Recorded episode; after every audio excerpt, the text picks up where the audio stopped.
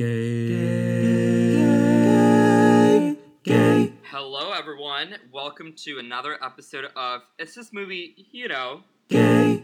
um, where we talk about LGBTQIA films and we discuss them and view them through a queer lens, and we watch them so you don't have to. I am joined this week by my co-host Josh. Hi, Josh. Hi, Fernando. How's it going? You know, Gay. It's still a pandemic. It's it's uh it's July, so it's really fucking hot out, and we I I did you see the thing about the Fire Island gays? yes, infuriating. It's infuriating. Um, it's really sad because last summer I went to Fire. I w- it was my first summer ever that I went to Fire Island, and like now I see these gays, and I'm like, fuck you. I if I can go to Fire Island, you shouldn't either. Um, but anyways, we have an amazing show prepared to you, for you guys today. yes, I'm so excited for this one. And Josh, we have a special guest, which I'm gonna let you introduce. We do. So, for our episode today, we're going to be talking about Rocket Man with a very good friend of mine, Steven! Hello. Hello, everyone. Tell the world a little bit about yourself. Oh my God. Um, Josh and I were in a professional film fraternity together um, and became very close friends through that. So now I am a an extra voice to speak about Rocket Man Yay! and a dissenting one. Oh, oh shit, he's getting right into it. All right. Well, before we enter the arena on Rocket Man, we have our tops and bottoms of Hollywood this week. I'm going to introduce the first one, and this is a little bit of a controversial one. I love going to Disney parks, I've, but I'm not as much of a fan as Josh is. I love the Um, Disney parks. He does love the Disney parks. Gentlemen, if you're single and you're looking for a Disney gay, here's not me, but here's the Josh. Um, Definitely not me. Um, so Disney announced pretty recently that they're going to overhaul the controversial Splash Mountain ride, um, which is an attraction based on the 1946 movie Song of the South, and it's going to be refurbished to celebrate The Princess and the Frog. Um, so yeah, they pretty much announced this. Song of the South is a pretty controversial film. Um, it centers on Johnny, a young white boy who learns life lessons from a formerly enslaved man um, named Oh, Uncle boy. Remus. Um, and this, it's really well known for the song "Zip-a-Dee-Doo-Dah," which like hi- and like the whole movie like paints like a very like grossy picture of like post Civil War era Georgian plantation. It's it's very problematic. I've I've never seen the film. I've seen the scenes that are deemed problematic, and oh boy, it's not good, not good. Um, but then this um, this week they announced they will completely reimagine the ride to make it centered in Princess and the Frog, which is, if you don't know, if you've been living on a rock, it's one of the best Disney movies out there. It centers on Tiana, who is a black young girl living in New Orleans, and she gets turned into a little frog, and then she has to like go through a race against time with this other prince turned into a frog called Naveen to kind of go back to her human form. It's an amazing movie. The music is amazing, and it's never really received the kind of recognition that it deserves. Um, so a lot of Disney fans were campaigning recently to, for Splash Mountain to be refurbished to center on Princess and the Frog, and now Disney kind of cave in and they announced a team of uh, mostly Black Imagineers that are going to be working on this ride. Um, so, how do you feel about this, Josh? This is so exciting. Okay, so it's interesting because everyone's like, oh, Splash Mountain, I'm gonna miss it so much. But the thing is, what people love about Splash Mountain is the characters, because those characters are really only associated with Splash Mountain.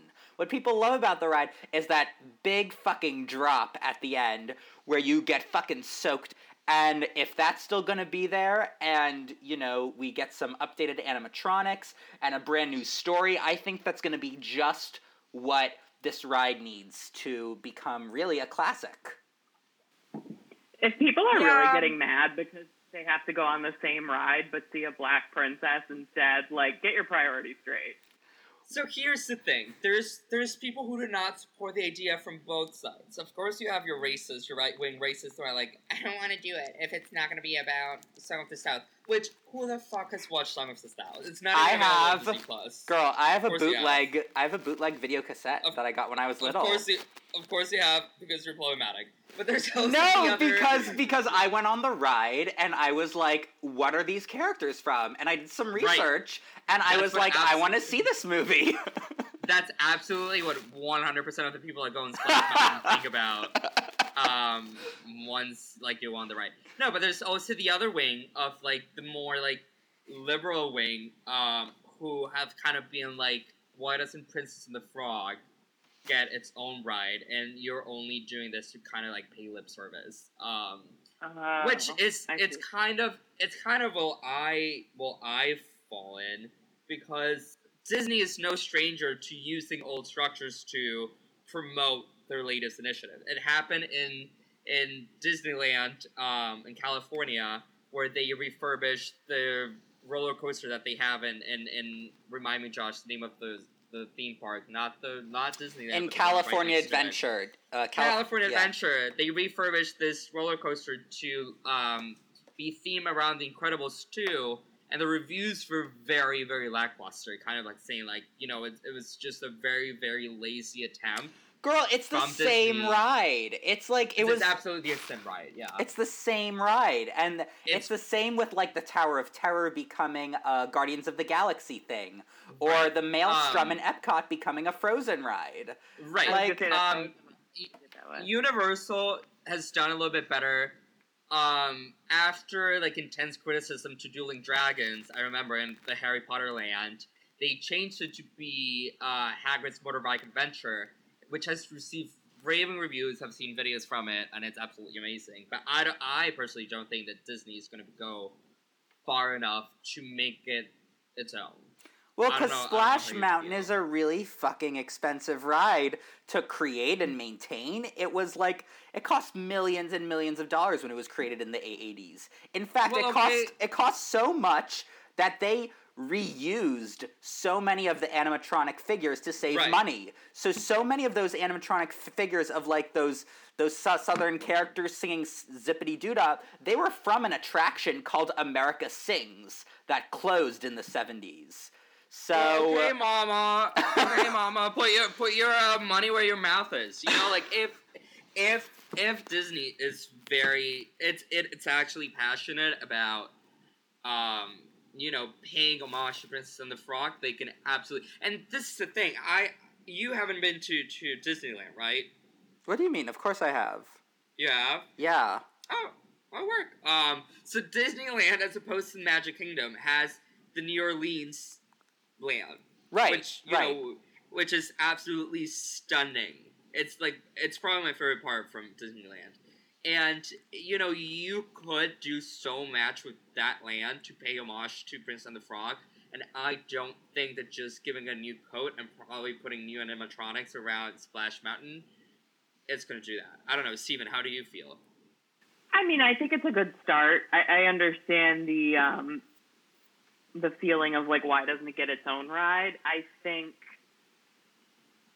I mean, can we start there, and then as we build more parks and build more rides, then we can have the conversation about building it its own ride. For sure.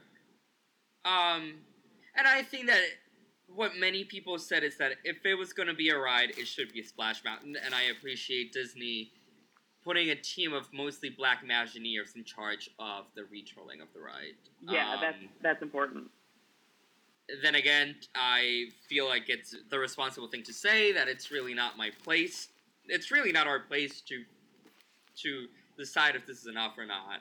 Um, but as a fan of the movie, I would I would love to see the movie being paid the respect that it never was from you know from its marketing campaign and from its treatment in the parks, you know, I would I would just love to see a bigger spotlight on it. Um, Josh, top bottom verse. This is a this is a top for me actually. Um, I I understand what you're saying, but I think this is such a great step in the right direction. Um, and finally, we, we won't see that huge homage to Song of the South still in the parks. Finally, it'll be something that we all know and love. We love the music in Princess and the Frog, and it'll be great to see more of that representation in the parks. Yeah, I'm gonna say it's a hesitant top, dependent A on, hesitant top! depending on Yeah. how much effort they put into the retooling of the ride. Uh, it's a hesitant top. Stephen, how do you feel about it? I would agree with hesitant top. I think it's a start. All right, yeah, it's a start. Oh, wait, one more thing. Do you guys know why it's called Splash Mountain? Well, they changed the Uh. name. It, it had another name. Yeah, I just I just watched the episode on Park History for this. yeah, it was um, and they originally had it- called the Zippity River Run, or the Zippity Doodah River Run.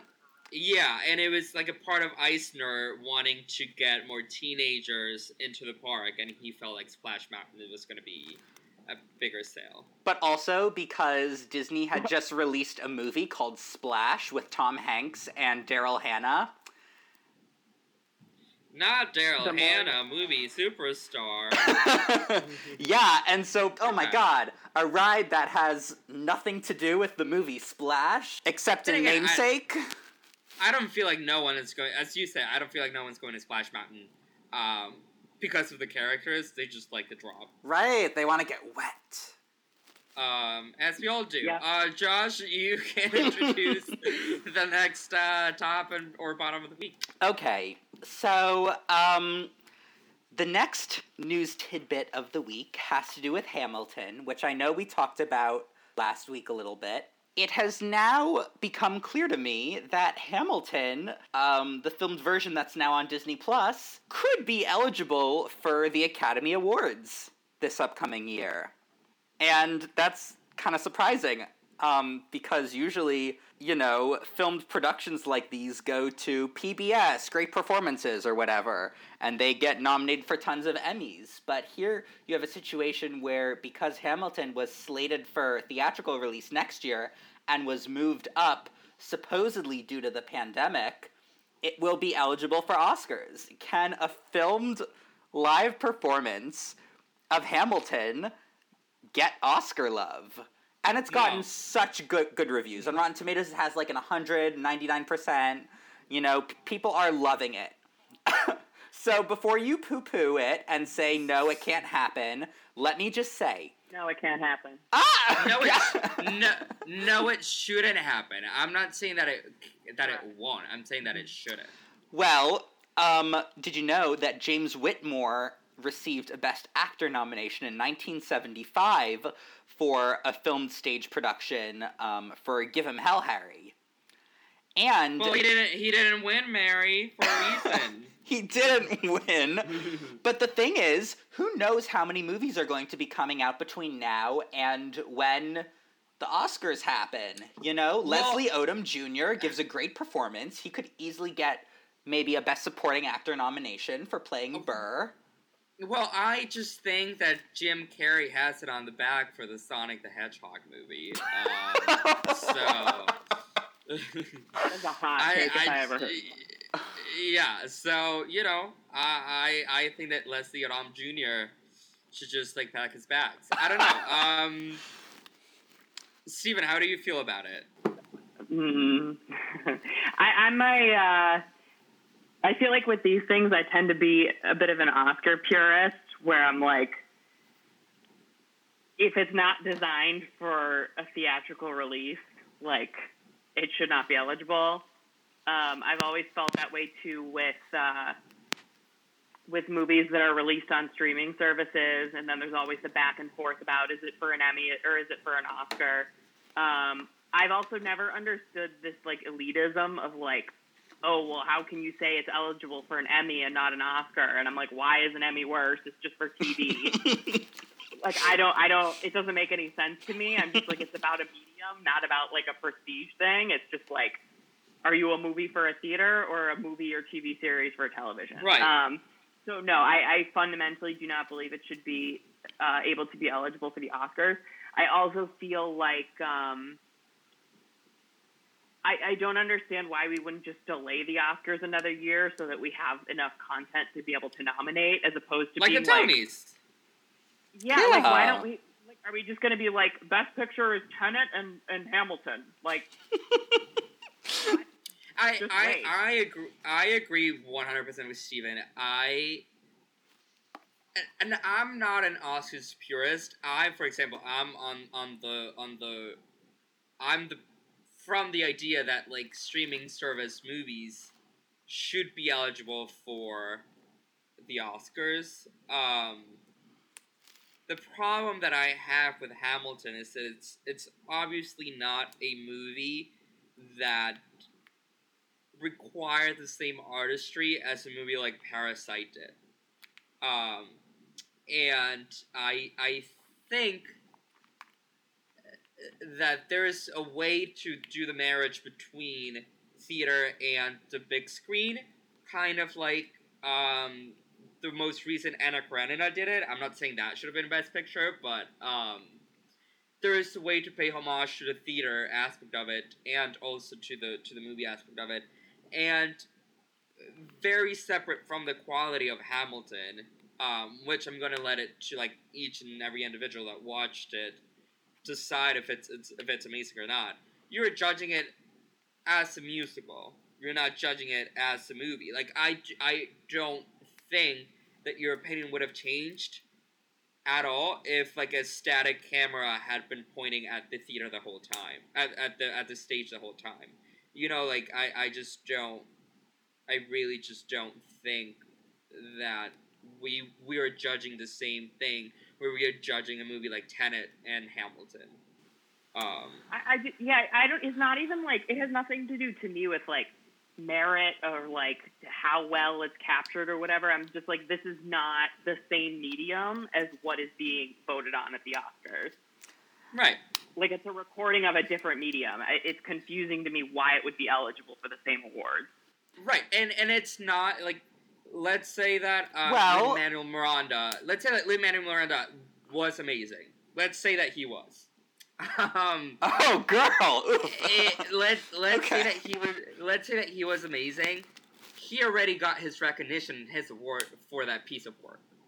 Um, and I and I think that many people would agree that a stage actor, that a methodology of acting is, is is different from movies and the stage. yes. Um, and they shouldn't be they shouldn't be judged from like under the same criteria, in my opinion. Okay, but Uh, what- what about but what about when they appear on the Emmys?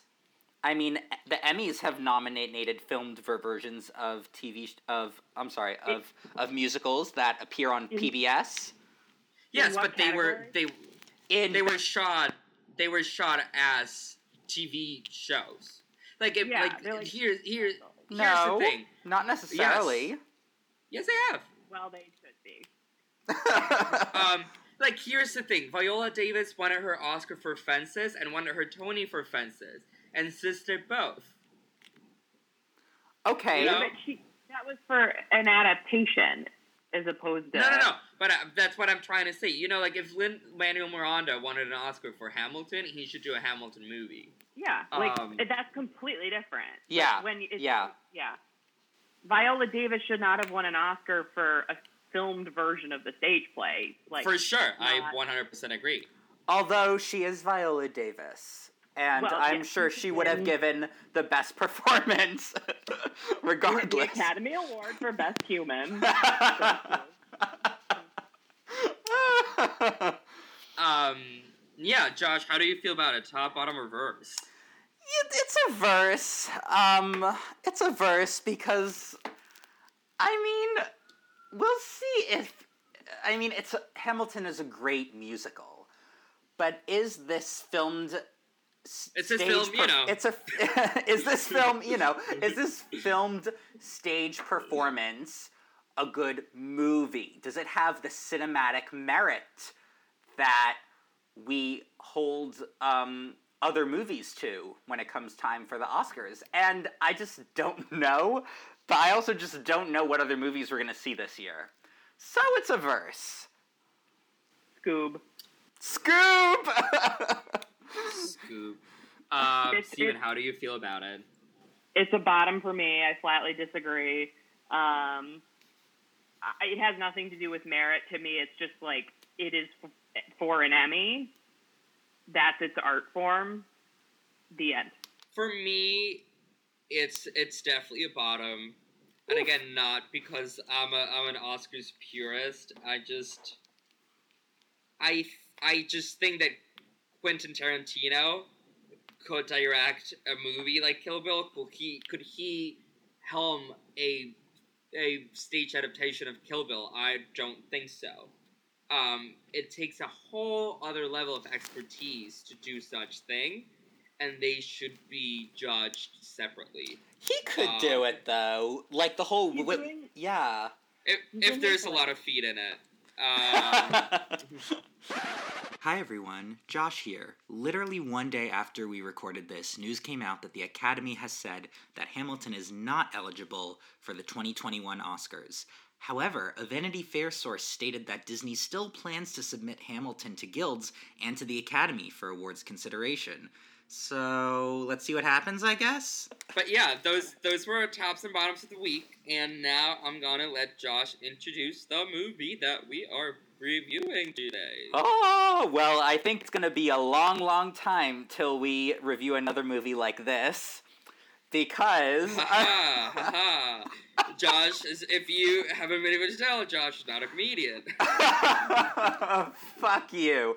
Um, so, our movie this week is Rocket Man.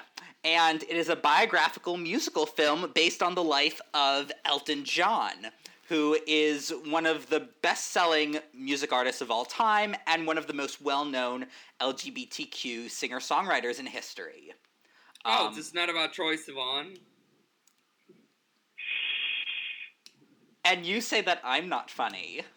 it starts from Elton's childhood, um, grow- growing up in 1950s England, to developing an interest in rock music and performing in local pubs, to then meet meeting his collaborator Bernie Taupin, and it also f- follows his um, his sexual awakening through the 70s and his descent as he struggles with addiction, pills, addiction to cocaine, addiction to alcohol, addiction to sex, addiction to virtually everything, and how he was able to, spoiler alert, come back from all of that. If you haven't heard, Elton John's still alive. Yes, he is very much still alive. Um, he's been sober for, for the past 30 years. A, he just had a hit song with Lady Gaga, "Sine from Above." yes. Um, how do you like it? Sine from Above. Yeah. I'll let Steven go first. So good. I also am a Chromatica stan. Josh is not. I really like that song. I think it's the best. I think it's one of the best songs on the album, personally. And I'm so glad to hear them do another song together. It's been almost 10 years since their last collaboration, which was a song that they did for um, Gnomeo and Juliet called Hello Hello. Um, great song. no wonder I didn't know they collabed before. I Well, anyway, so um, so Rocket Man, what did we think? Uh, this came out in 2019, and it stars Yeah. Taron Egerton, um, who is most well known for um, for the Kingsman series um, as Elton John, and sing as Elton John, and it was directed by Dexter Fletcher. He directed um, Taron Egerton in Eddie the Eagle, and he replaced Bryan Singer as the director of the Queen biopic Bohemian Rhapsody. the Freddie Mercury biopic because they have barely any Queen in it. That's true. Um, and yeah, I we got to be upfront about it. I know that Josh is a really big Elton John stan. I love Elton John so much, and I love this movie. and I love Taron Egerton, and I am just such a huge stan that it's going to be hard for me to say anything really bad about this movie. So, with that being said, go ahead, Fernando. Um, how many? Well, how many times? how many times have you seen him live? Just once. Aw.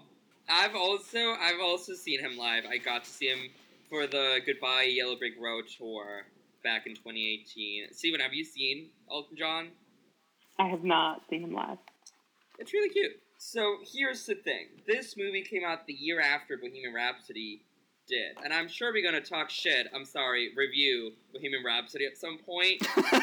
um, but uh, this is like a massive, massive, massive improvement over it, and I I'm gonna say it here. Rami Malek got an Oscar that is, in my opinion, very much undeserved. We all can wear fake teeth and say "Hello, darling" and win an Oscar, apparently. Um, and Taron Egerton sang his heart out, and he did the best. And I think that he should have won that year. It's an amazing performance. Um, I like the way they approach this musical a lot better in the sense of like it's very much it's, it plays very much like a Broadway musical in which they try to make the songs fit the story that they're telling instead of Bohemian Rhapsody, in which you know it was just like let's get on the stage and sing the song that you pay to see. Um, so I love I love this film.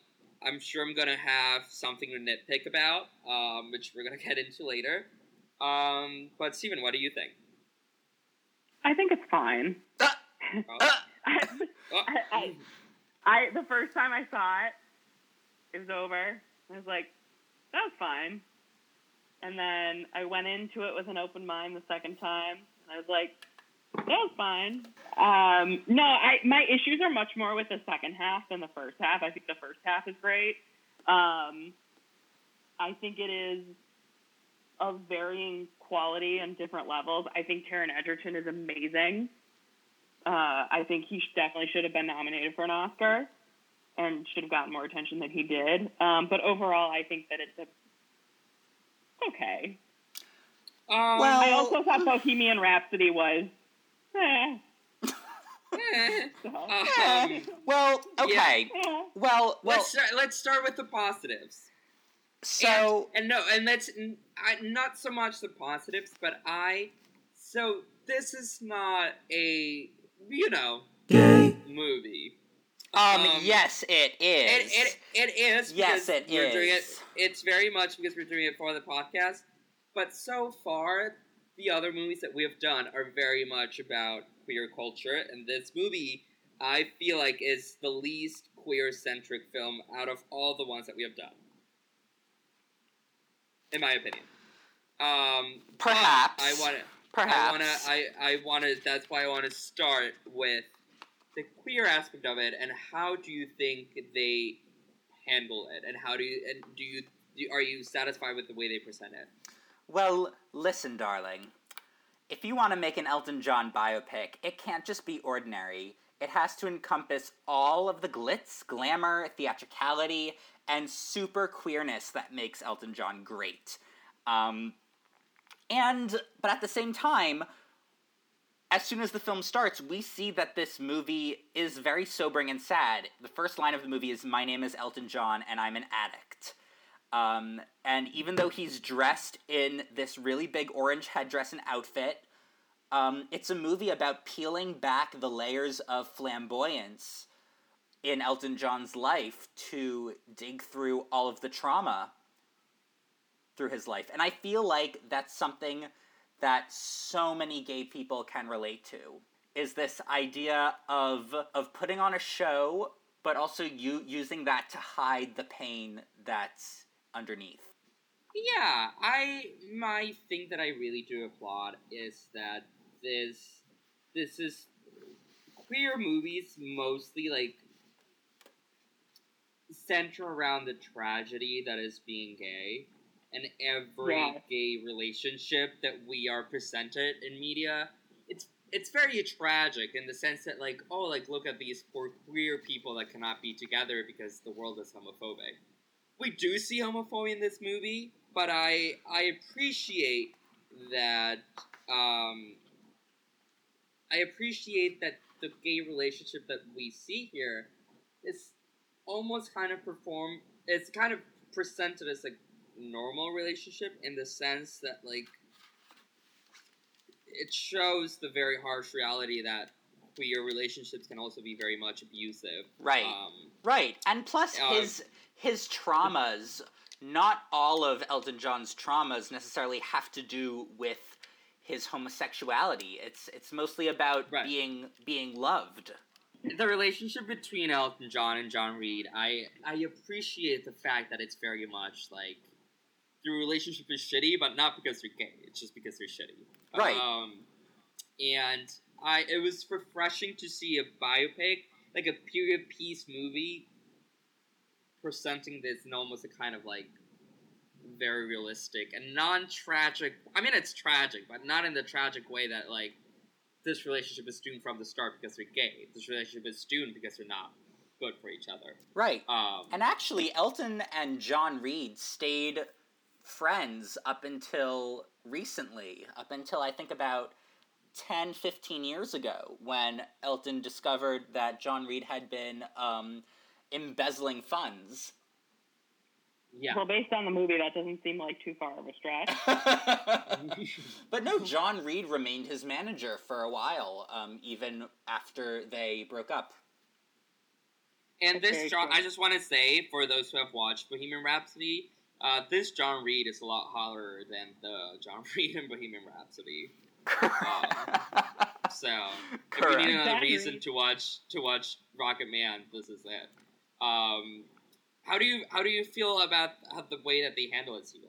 In terms of the gay relationship, I was thinking about uh, Bohemian Rhapsody and the way that it handles the relationship in that movie. And the thing was, is I was I was nervous coming into Rocketman, especially the second time because I didn't totally remember it. Um, and I had remembered in Bohemian Rhapsody that it was like the gay relationship was the super unstable one, and it's the one that like tears him apart. And then his straight relationship is like this very stabilizing, like loving force. Mm, Um, which like obviously we're talking about real people and their biography, so you know you can't just like make up that there was a healthy gay relationship for Freddie Mercury. Right. Um, but when I, I mean, watching Bohemian this- Rhapsody has no problem with making everything else up. I was concerned because I when they were starting this relationship and I could tell that it was not going to go well and that it was making Elton John's life a wreck. I actually think they do a nice job of subverting the like heteronormative relationship because they have it where he's in the studio and he sees this woman and they start singing to each other and I literally was sitting there in the theater and I was like if this were not a movie about a real person I'd be like oh it's about how he's straight the whole time um but but then they do a nice job of like within five minutes he's just as miserable. So he's like, okay, at least if we're gonna portray the gay relationship as miserable, it's like all relationships are miserable. yeah, yeah, Right. and So- and Elton John had a lot of miserable relationships with women, and some of which weren't even shown in the movie, or they were shown but as kind of an afterthought. So if Well, anything, I feel like this mo- movie is erasing some of the straight parts of his history. That's a, that was the very weird part about the movie. Is that his I've of course I've known that I know that Elton John is gay. But like it's always been like those like marriage years have always been very enigmatic for me. And the movie's just like, yeah, he got married and then he got divorced. and then, like it's Right. like John like in like in less than ten minutes. It's just Yeah. it was just like really it was just like a really weird thing. Um the one thing that I like I I like I found so weird. So this movie, Elton John made the movie about because he's the one who like kind of helped helm the movie. Um, so the way that the movie's told, we owe it to Elton John's vision of the movie. Um, and he wanted the movie to be told about, you know, how much addiction costs you. Um, and my criticism, it's just the weird thing about this movie is that we never get to see Elton John thrive because of the way that it ends. Um, Yeah.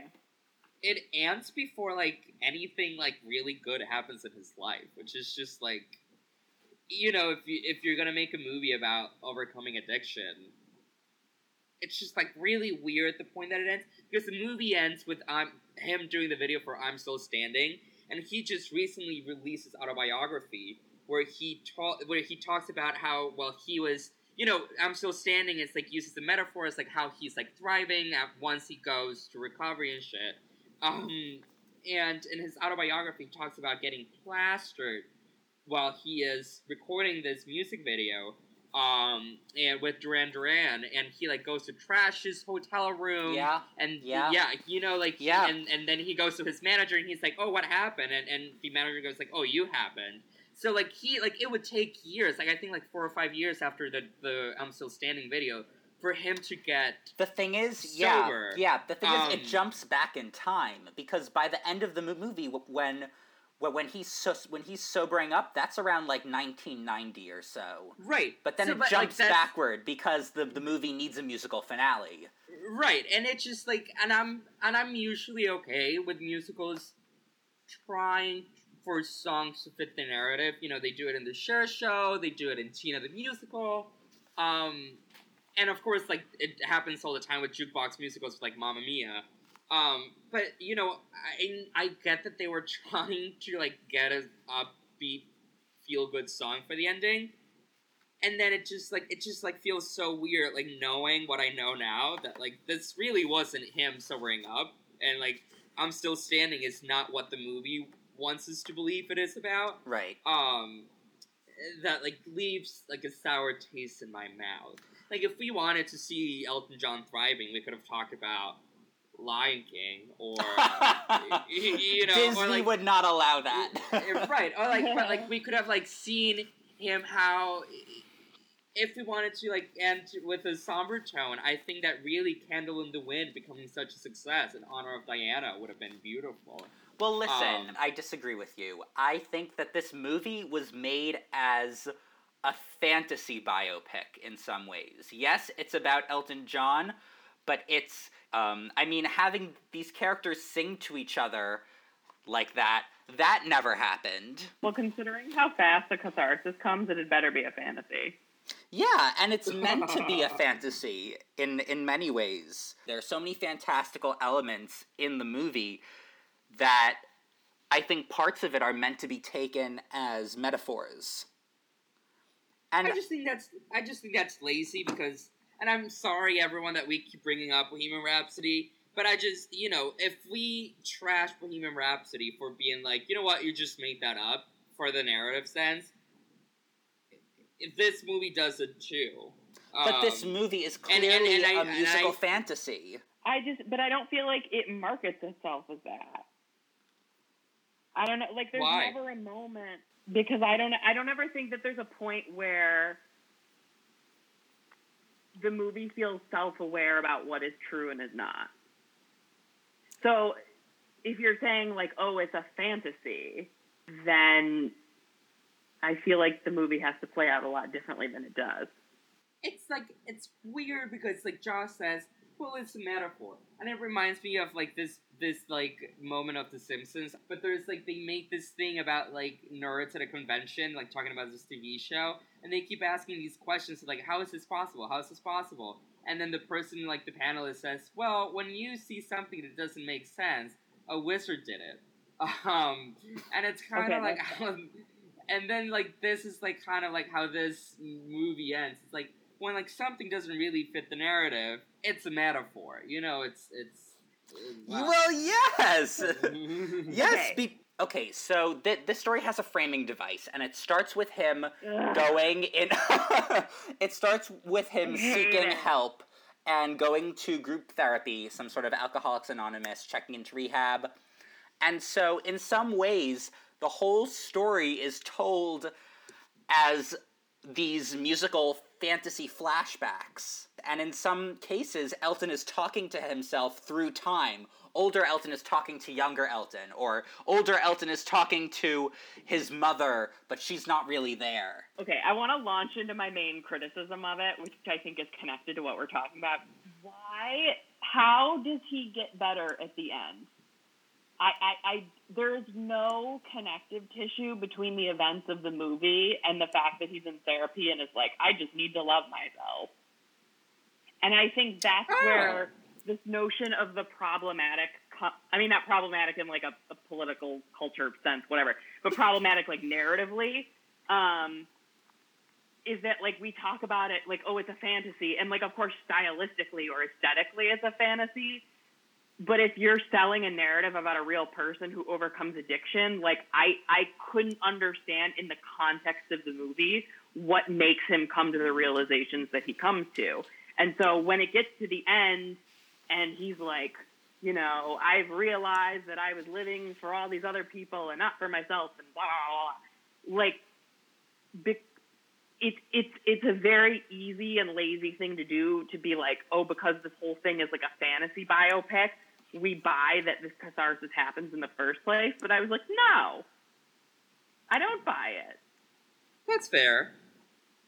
Um, and I think that's my main beef with the movie is that I just, he, I mean, he ODs and then he goes to another show, show and then his nose is bleeding because he's he's taking more cocaine, and then he just goes to therapy, and then he goes to therapy and he sits in therapy and then he's like, you know what, these are all my problems, and I'm like, but that's not, like that's not how that can happen. And so the fantasy part of it to me, this notion of like he can just be sitting in a circle talking to all of his family members, and his family members are like, I never loved you. And he's like, you know what, mom? Whatever. Like, that only works as a fantasy. It doesn't work as a, Right. as a biopic to me. That is, I I will say I agree there, just because as much as we would love for therapy to work that way and to be as effective as it is, it really isn't. Um, No. and and going from point A to point B in a recovery process, in every recovery process, like this be depression or this be an addiction, like it it really is kind of you say Stephen doesn't really go from, oh I'm gonna go to therapy, and then you know the the, the person magically like gets this cathartic moment. Um, but then again, it's a, it's it's a movie, and it's you say like it's it's a it, we have to believe it. We have to see it as a fantasy in order for it to work. If it's not, Correct. Yeah, yeah. yeah. Um, Oh, I was gonna say, like, I think that's part of the reason that it, it uses the framing device, which I hate. To be honest, I think it's lazy. But Really? um, I love it. yeah, I think it's I think it's very cheap, Huh. cheap psychotherapy. Um, but I think the, the goal is with the framing device is to be like, oh, he's reflecting upon the events of the film, and then um, like those reflections bring him to this conclusion. But his reflections are never like we don't witness him coming to points of realization. It's more just like he thinks about something and it's like that made me mad. And then he thinks about something else. And he's like that made me sad. And then at the end of the movie, he's like, you know what, I got it. And I don't feel like the, like the framing device, even though the whole point of it is to lead us to believe that he would come to those conclusions, it just doesn't work to me. Okay, I agree to an extent, but here's where why I think it does work. Taron's acting. I think there are very subtle things about the way that Taron plays Elton that keeps me on the journey and, and makes me understand what's going on so that I don't need much of a reason as to why you just jump from point A to point B. And I think Taron makes that work, even if the narrative doesn't. okay. My thing is, regardless of everything, and this wow, a, a full circle moment. This goes back to the Hamilton thing that we were talking about a little earlier. It should be treated as the medium that we're watching, and and I think that this would have worked perfectly as a musical on the stage, where the cathartic moment would have worked a lot better, in my opinion. Um, Yes.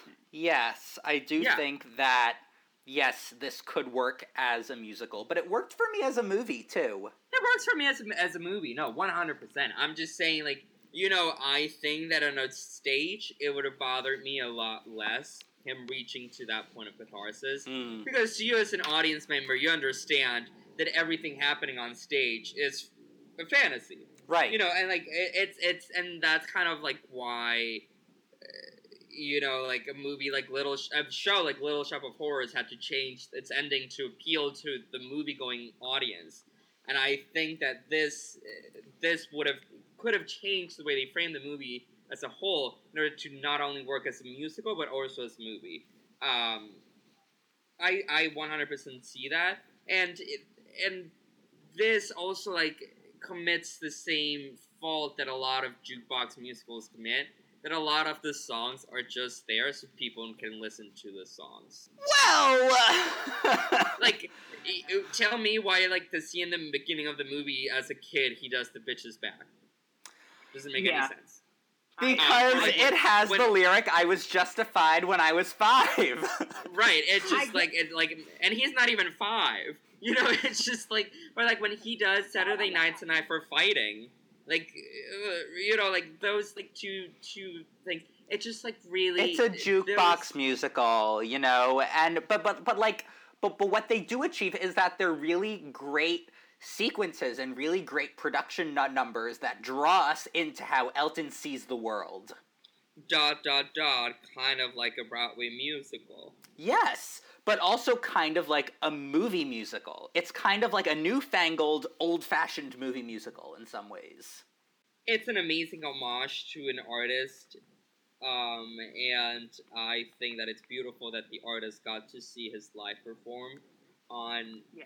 stage on, on on the film, and I like appreciate that this is the story that he wanted to tell, as honest as he was, because I think if any if yes the movie feels a little rush, rushed, but this movie is very honest. Yes, um, yes. from my perspective.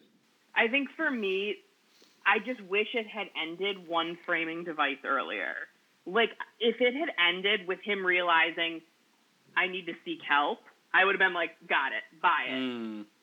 But because it takes it the extra step further of going from, I need to seek help to, I am now better and can be a thriving and wonderful human being, that's the leap that I don't get. And so I kind of wish it just had brought us to the point of like, realizing that sometimes you do need other people's help and that you do need to take take drastic steps even if people don't support you.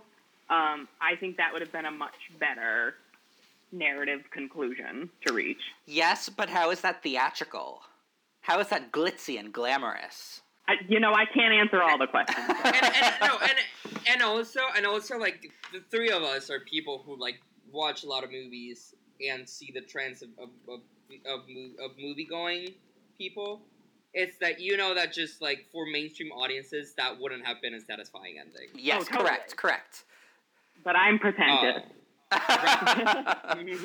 Um, yeah, I mean, I, mean, this this is a mainstream Hollywood movie. It is. It was distributed by Paramount Pictures, so this got an R rating. But it's because there is a gay male sex scene, and it's the first studio film to have a gay male sex scene since Bruno. I saw that. Yeah, but like, it's like, why is that like, wh- like, it's such a weird thing to highlight. You know, like Brokeback Mountain did it how many years ago? But that's not. But that's not a mainstream big studio movie How is it not? because it was released by Focus Features. And how it, and Focus Features is owned by who? by Universal, but Yeah, and Universal is what? Is, is it an indie distribution company? I don't. You know, no, like, this but but this had the Paramount backing, Henny. this, this is where you know that this is like PR people working behind it. They're just like trying so hard to make it like eh, you know to get the headline of being like this is gonna be the first movie doing this. If you don't Well, it's the this, and this, and second. Well, it's the second, really. it just, it just you know it's just like mm-mm. the one thing that I will applaud the sex scene is good. Oh, it's it- yeah. fantastic. Seg me to the pilot playing in the background, Taron Egerton doing the thing. It's like talented. This this is what I want to see. Uh, that's how gay. That's how gay people have sex. But take me to the pilot playing in the background. But yeah, we can move on to our segments. Woulda, coulda, shoulda. Yes, where we talk about things in casting that could have been done differently. So, Taron Egerton is a beautiful creation of God, and that's how the segment ends. Uh, moving on. No, Taron Egerton is a straight guy. He had two separate auditions for this role. Number one being that he worked with Elton John in Kingsman: The Golden Circle, um, and apparently they had really good chemistry in the set. And the second kind of audition that he had was that he sang "Am Still Standing" when he played our gorilla in the animation movie Sing. It was amazing. Um, so we know that Taron Egerton could sing. So apparently Elton John wanted him to take on the role. And even though every week I go off on a tangent how why aren't gay actors getting roles? I firmly believe that Taron Egerton was the best choice for this role, and he knocked it out of the park.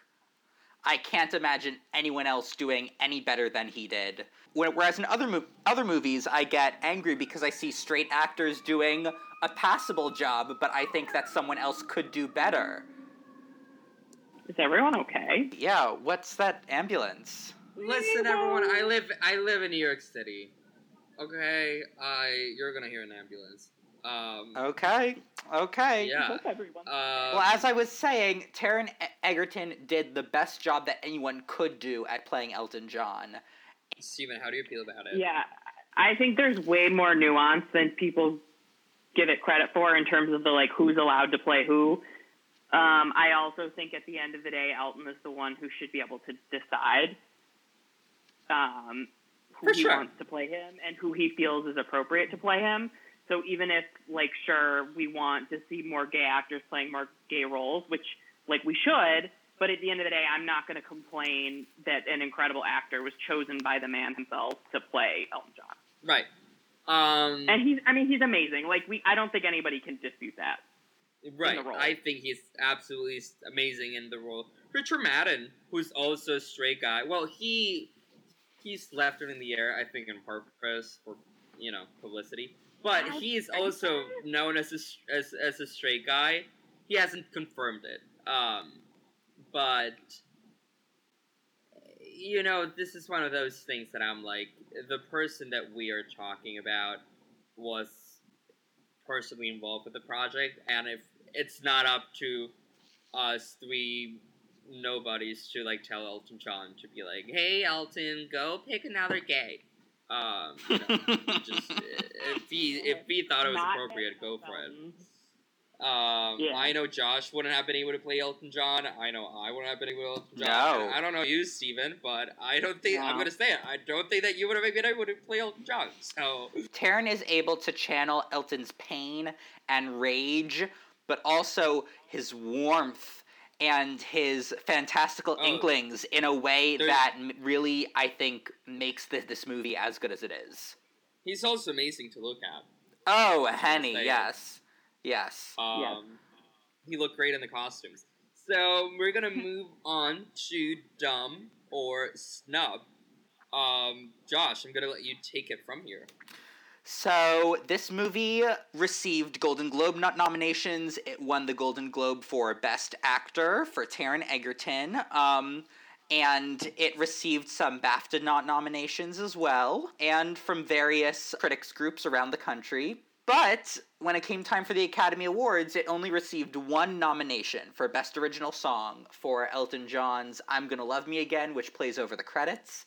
And it won that award. But frankly, the fact that it wasn't up for anything else, it makes me feel that the across the board snub for Rocketman is probably one of the biggest across the board snubs of the past decade, aside from Selma. Uh, that seems like a stretch. But I agree that Taron Egerton should have been up. Here's the thing. I am a big Joker hater. Um, Taron Egerton could do Joker, Joaquin Phoenix cannot do Rocketman. I'm gonna leave it at that. Oh my god! And and then you got Antonio Banderas in Pain and Glory. You know, like, uh, congrats to the 15 people that watched the movie. But like, I just, I just, I like, it's honestly like baffling. And then of course it would have never won against Parasite, and it shouldn't have. But then you got movies like Joker or like uh, The Irishman being nominated for Best Picture, and it's like you know that could have easily, easily been Rocketman. Um, it did win um, Best Original Song. I, I But here's the weird thing. Here's the weird thing. Just a year before, Bohemian Rhapsody won four Oscars, more than any other movie that year. Right. Um, it won for Best Actor, Best Film Editing, Best Sound Mixing, Best Sound Editing. And the thing is, and you're telling me that nothing in Rocketman is as good as it was in Bohemian Rhapsody? the voters thought that it was an award for most editing and not best editing. Um, Right, but like you're you're telling me a cinematic piece of work like Rocketman, suddenly you can't give it any awards attention because you're comparing it to Bohemian Rhapsody? I mean, that's how it works. I mean, it is how, how it works, but I think they realized they made a mistake. That's my take. I mean, it, it, it could be. I mean, this movie also came out very early in the year. It came out in May. Um, That is also true. and it was distributed by Paramount Pictures, who we have shat on constantly for ruining really good movies with Oscar chances. And maybe if you sponsor us, we won't talk shit about you. Um, here's here's the thing, and this is why I'm like I'm like that, that meme of the crying cat. Taron Egerton did so much campaigning for this movie. He really fucking tried. He did so many concerts and appearances with Elton John, and did private events for Academy voters. Um, which is really fucking rude that he didn't get nominated. I just like I like I think it's and then you have someone like Joaquin Phoenix, Phoenix who has like openly shat on the Oscars as an institution, and then you give him the top prize. Well, You well, know, The bad boy energy. yeah, yeah. Taron Egerton is like a nice guy. It's like it's like but then again, was category for best actor, not most acting. To me, I just really, I really hate Joker as a film. It was definitely a snub. I not mean, the yeah. biggest. I, I would, I wouldn't say it's the biggest. It's kind of. Oh, really? concept. What Um, what was the biggest snub of a movie in this decade? I I'm think gonna I think you. J Lo for Hustlers should count as a movie. but I'm talking about like across the board in categories like costume, makeup, hair, production design, acting, sound. You, you know, Rocketman was snubbed in all of those categories. Hustlers was snubbed in one category. Oh, Pan's Labyrinth. That's a big Girl, snub. that that was 14 years ago, and that was nominated for like a ton of awards. That got like It- six nominations. And it won none. Okay, well, that's not a snub per se. I'm saying in the last decade, the across the board snub of Rocketman. The Dark Knight. Girl, again, Okay. decade. That got eight nominations. And one The old technical Knight when it should have been Does more. Everything. Yes, agreed. Again, my point is that it was. Wait, you're just like not happy that we were shitting on it, but uh, I mean, it's an amazing movie. But the biggest snub, it's just It's, yes, it's the biggest across the board snub of the past decade. No. No. no. Yes! No. Okay, maybe Cloud Atlas.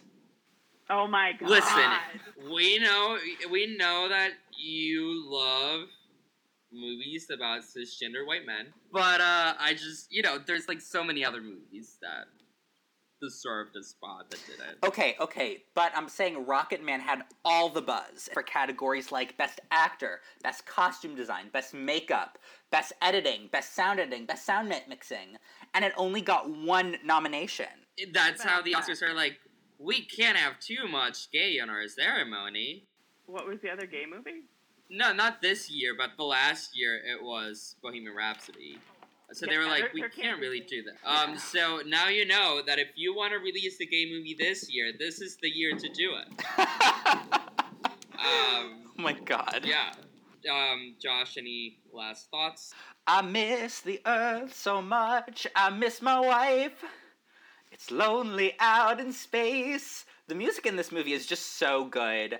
And I don't know if we mentioned that this, but he does all the singing himself. And he sounds freaking amazing. So, God bless you, Elton John. And God bless you, Taron Egerton. Um, Steven? The main thing that I got from it that I wrote down was the the quote about you gotta you gotta kill the person you were born to be so that you can become the person you want to be. That made me. I was like, hmm.